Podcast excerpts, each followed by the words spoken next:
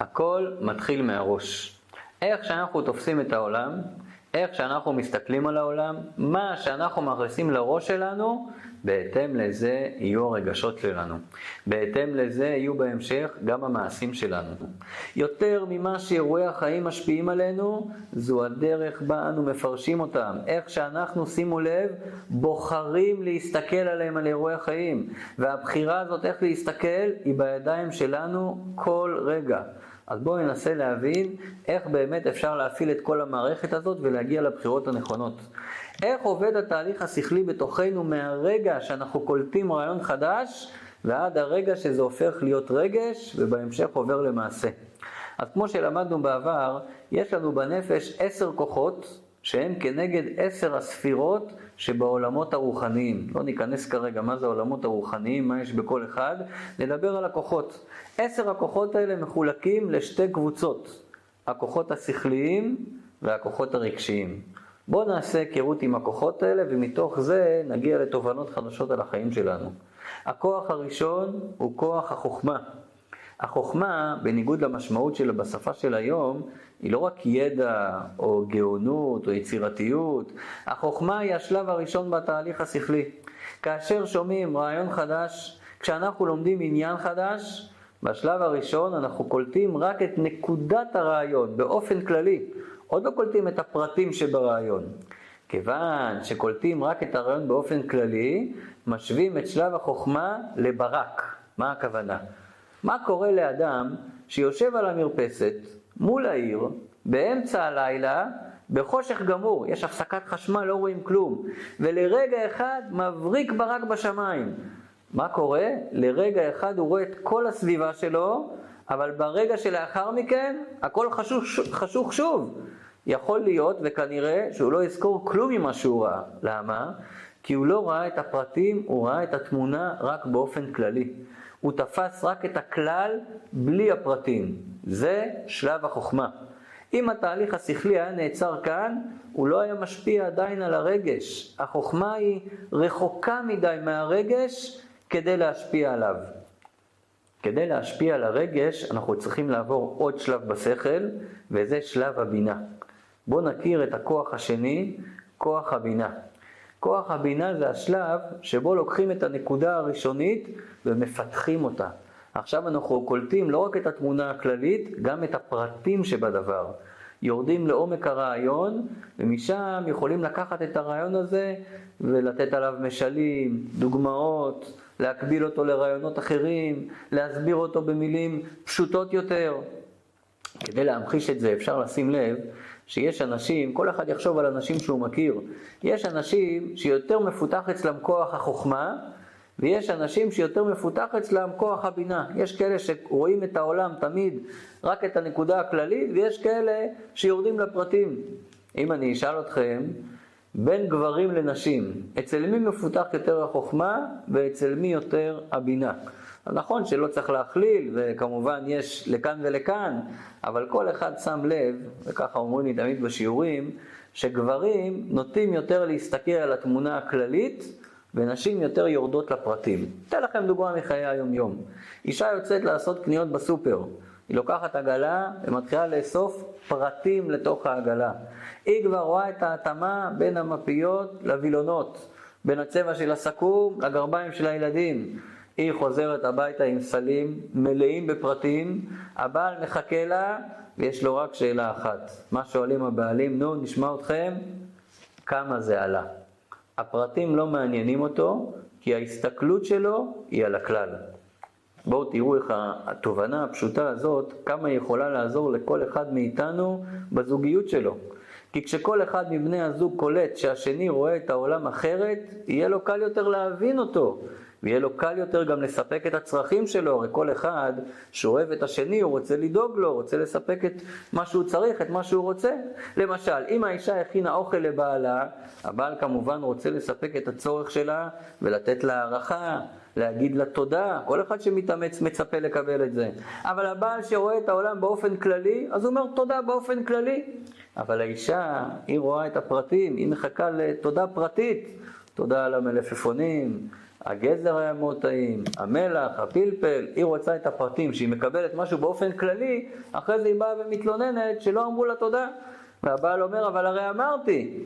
טוב, אז זה בסוגריים, איך זה יכול לעזור לנו.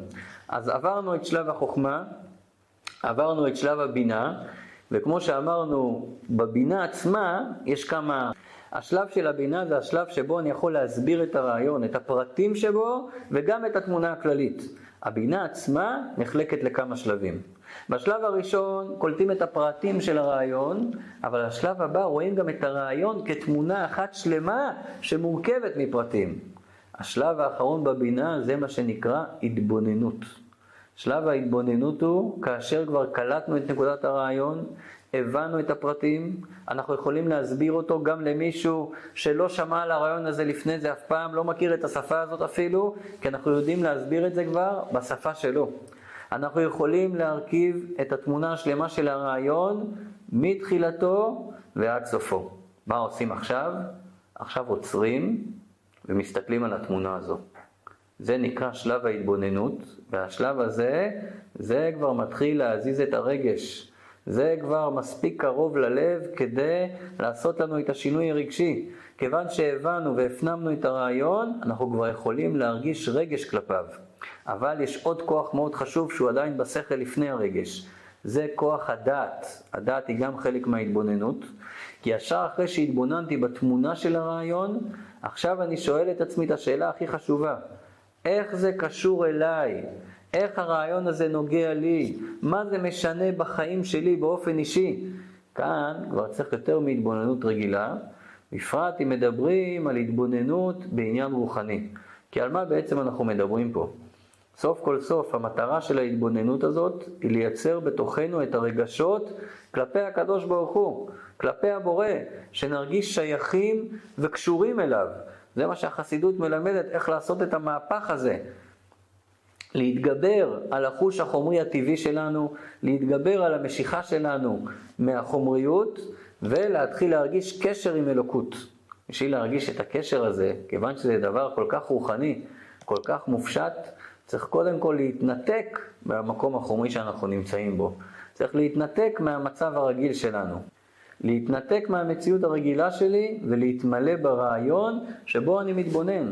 שזה יתפוס את כל כולי באותו רגע, כדי שאני באמת יוכל להרגיש. הדעת, החלק השלישי במוח, בשכל, היא זאת שהופכת את ההבנה להרגשה.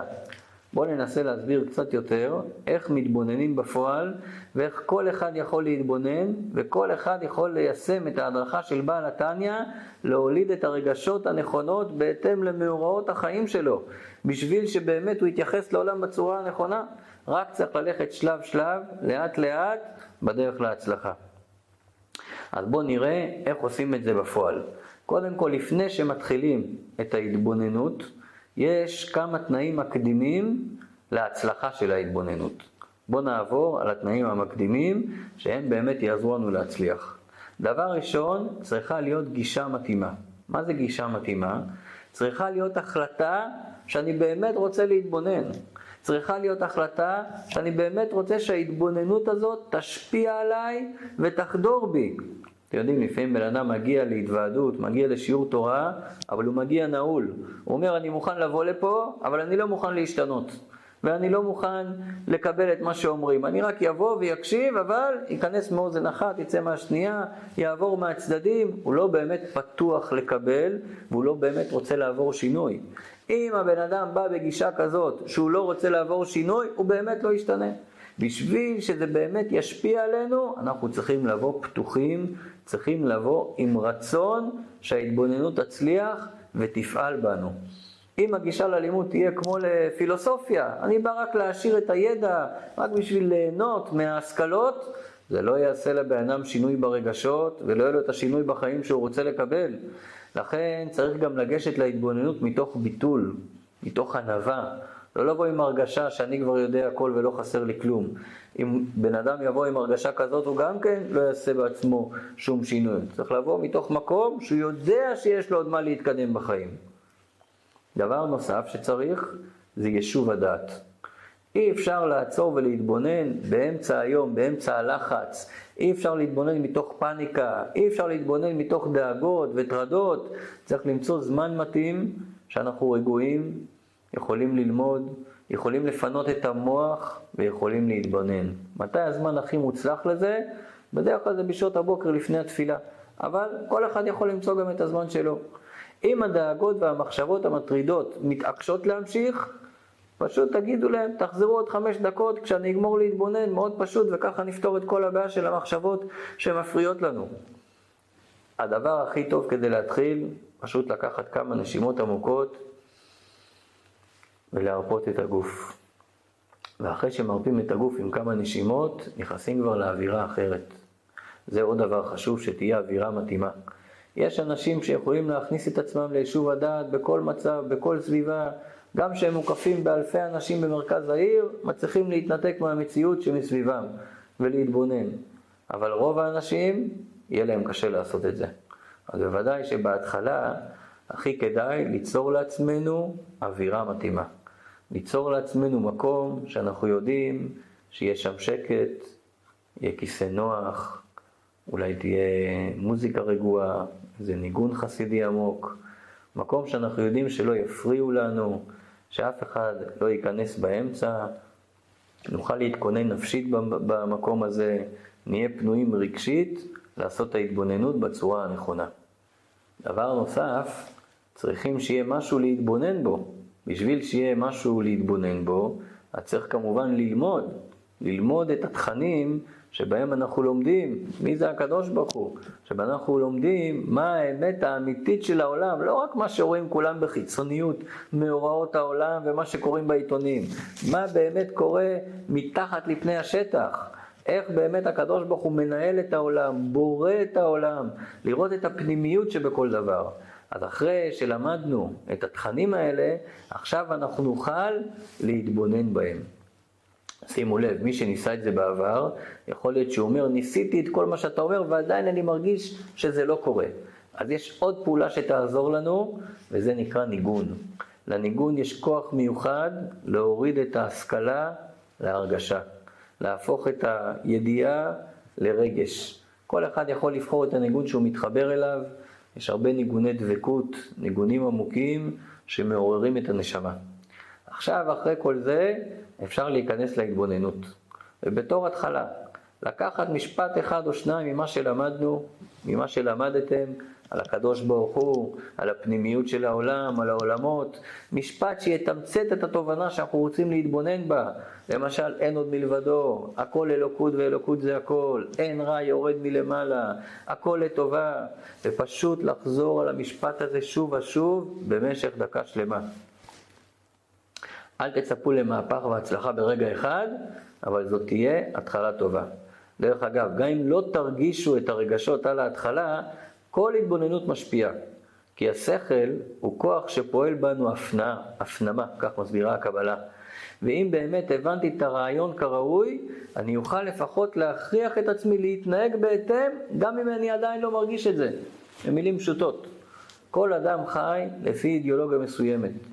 ואם האידיאולוגיה הזו תשתנה, אם תפיסת העולם שלו תשתנה, אז באופן ממילא זה יעבור כבר לשאר רבדי הנפש שלו. ישפיע על המחשבות שלו, על הדיבורים שלו, על המעשים שלו, ישפיע על ההתנהגות שלו. לפי זה אפשר להבין למה התפילה נקראת עבודה שבלב, ולמה החסידות והחסידים מייחסים חשיבות כל כך גדולה לתפילה. לא רק למסגרת ההלכתית של זמני התפילה וכל ההלכות שקשורות בזה, לא רק על הבקשות שמבקשים מהקדוש ברוך הוא, שבוודאי הוא ממלא אותם, אלא לנשמה של התפילה, ההתנתקות מהמציאות היומיומית אל תוך ההתבוננות האלוקית. התבוננות כזו שכמו שאמרנו תעשה שינוי מוחשי בלב, שינוי כזה שיאפשר לנו להרגיש בלב אהבה לבורא, כמו שאומרים בתפילה, ואהבת את השם אלוקיך בכל לבבך. נכון, תפילה היא גם זמן לבקש בקשות, אבל יש בתפילה עומק הרבה יותר גדול. תפילה היא זמן לחיבור. המילה תפילה בעברית פירושה חיבור, כמו שהמשנה אומרת, על מי שמחבר חתיכות של כלי חרס שנשבר, התופל כלי חרס, זאת אומרת, מחבר אותו. ככה זה גם הזמן של התפילה. זה עת רצון בשבילנו לקחת את מה שלמדנו, לקחת את מה שהחכמנו והבנו על הקדוש ברוך הוא, ועכשיו לדעת את זה, להתחבר לזה, עד שייווצר אצלנו רגש של ממש כלפי הקדוש ברוך הוא. על איזה רגשות אנחנו מדברים? איזה רגשות אנחנו רוצים שייווצרו? אז אומר לנו בעל התניא, יראה ואהבה. אבל בואו נתרגם את זה למילים שלנו. צריך שיהיה לנו מחויבות כלפיו וחשק. רחמנא ליבא ביי, אומרת הגמרא. הקדוש ברוך הוא רוצה את הלב שלנו. אבל מה הכוונה הוא רוצה את הלב? הוא רוצה שנרגיש את המחויבות אליו, שנחיה מתוך הרגשה עמוקה של מחויבות אליו ולתורה שהוא נתן לנו, שזה יסוד החיים שלנו, וכמו שבית צריך יסודות חזקים, כך בחיים צריך שיהיה לנו את היסוד החזק, קבלת עול מלכות שמיים. זאת אומרת, לפני שאנחנו רוצים להגשים את כל החלומות והשאיפות שלנו, אנחנו קודם כל בודקים שזה באמת מתאים לרצון השם, זה קבלת עול מלכות שמיים. הרגש השני זה האהבה, החשק. אהבה זה הרצון שלנו לדבוק בבורא, הרצון שלנו להתחבר אליו. זה דבר מדהים לראות איזה אהבה שיש בעם ישראל לקדוש ברוך הוא. כמה רצון, במיוחד היום רואים כמה אנשים מוכנים לוותר, מוכנים להקריב מעצמם כדי להיות קרובים לאלוקים. סיפר לי חבר שפעם הלך להניח תפילין לאסירים בבית הכלא, והיה שם אסיר שכשהוא הוריד את היד לשים את התפילין, הוא ראה שיש לו כתובת קעקע מאוד מאוד גדולה. טוב, הוא הניח לו את התפילין, אבל האסיר שם לב שהוא הסתכל בצורה לא טובה על הכתובת הזאת. שבוע אחרי שהוא הגיע להניח את התפילין לאותו אסיר, הוא רואה את אותו אסיר יושב, הוא מפשיל את השרוול, הוא רואה שכל היד פצעים. מה הוא עשה? הוא סיפר לו. הוא ראה שהרב הסתכל שכביכול זה בעיה להניח ככה תפילין, הוא לקח נייר זכוכית וגירד את הכל. כמה יהודי מוכן לתת מעצמו, כמה יהודי מוכן להקריב בשביל להתקרב לקדוש ברוך הוא. אבל כדי להגיע לרגשות האלה, כדי שהם יהיו אמיתיים, כדי שזה באמת יהיה דבר יציב וחזק אצלנו, הכל מתחיל מהראש. איך שאנחנו מסתכלים על העולם, איך שאנו מסתכלים על מאורעות החיים. וכדי שנסתכל עליהם בצורה הנכונה, זה דווקא שלומדים את פנימיות התורה. זה מה שאנחנו מקבלים מלימוד של ספר התניא, לראות את המציאות בצורה הנכונה. וכדי שזה ישפיע עלינו, אנחנו צריכים את ההתבוננות. עם כל השלבים שדיברנו בהתבוננות, ואז בעזרת השם זה ייתן לנו את הרגש הנכון, ובשלב הבא הרגש הזה גם יוביל אותנו למעשים הנכונים, למעשים טובים.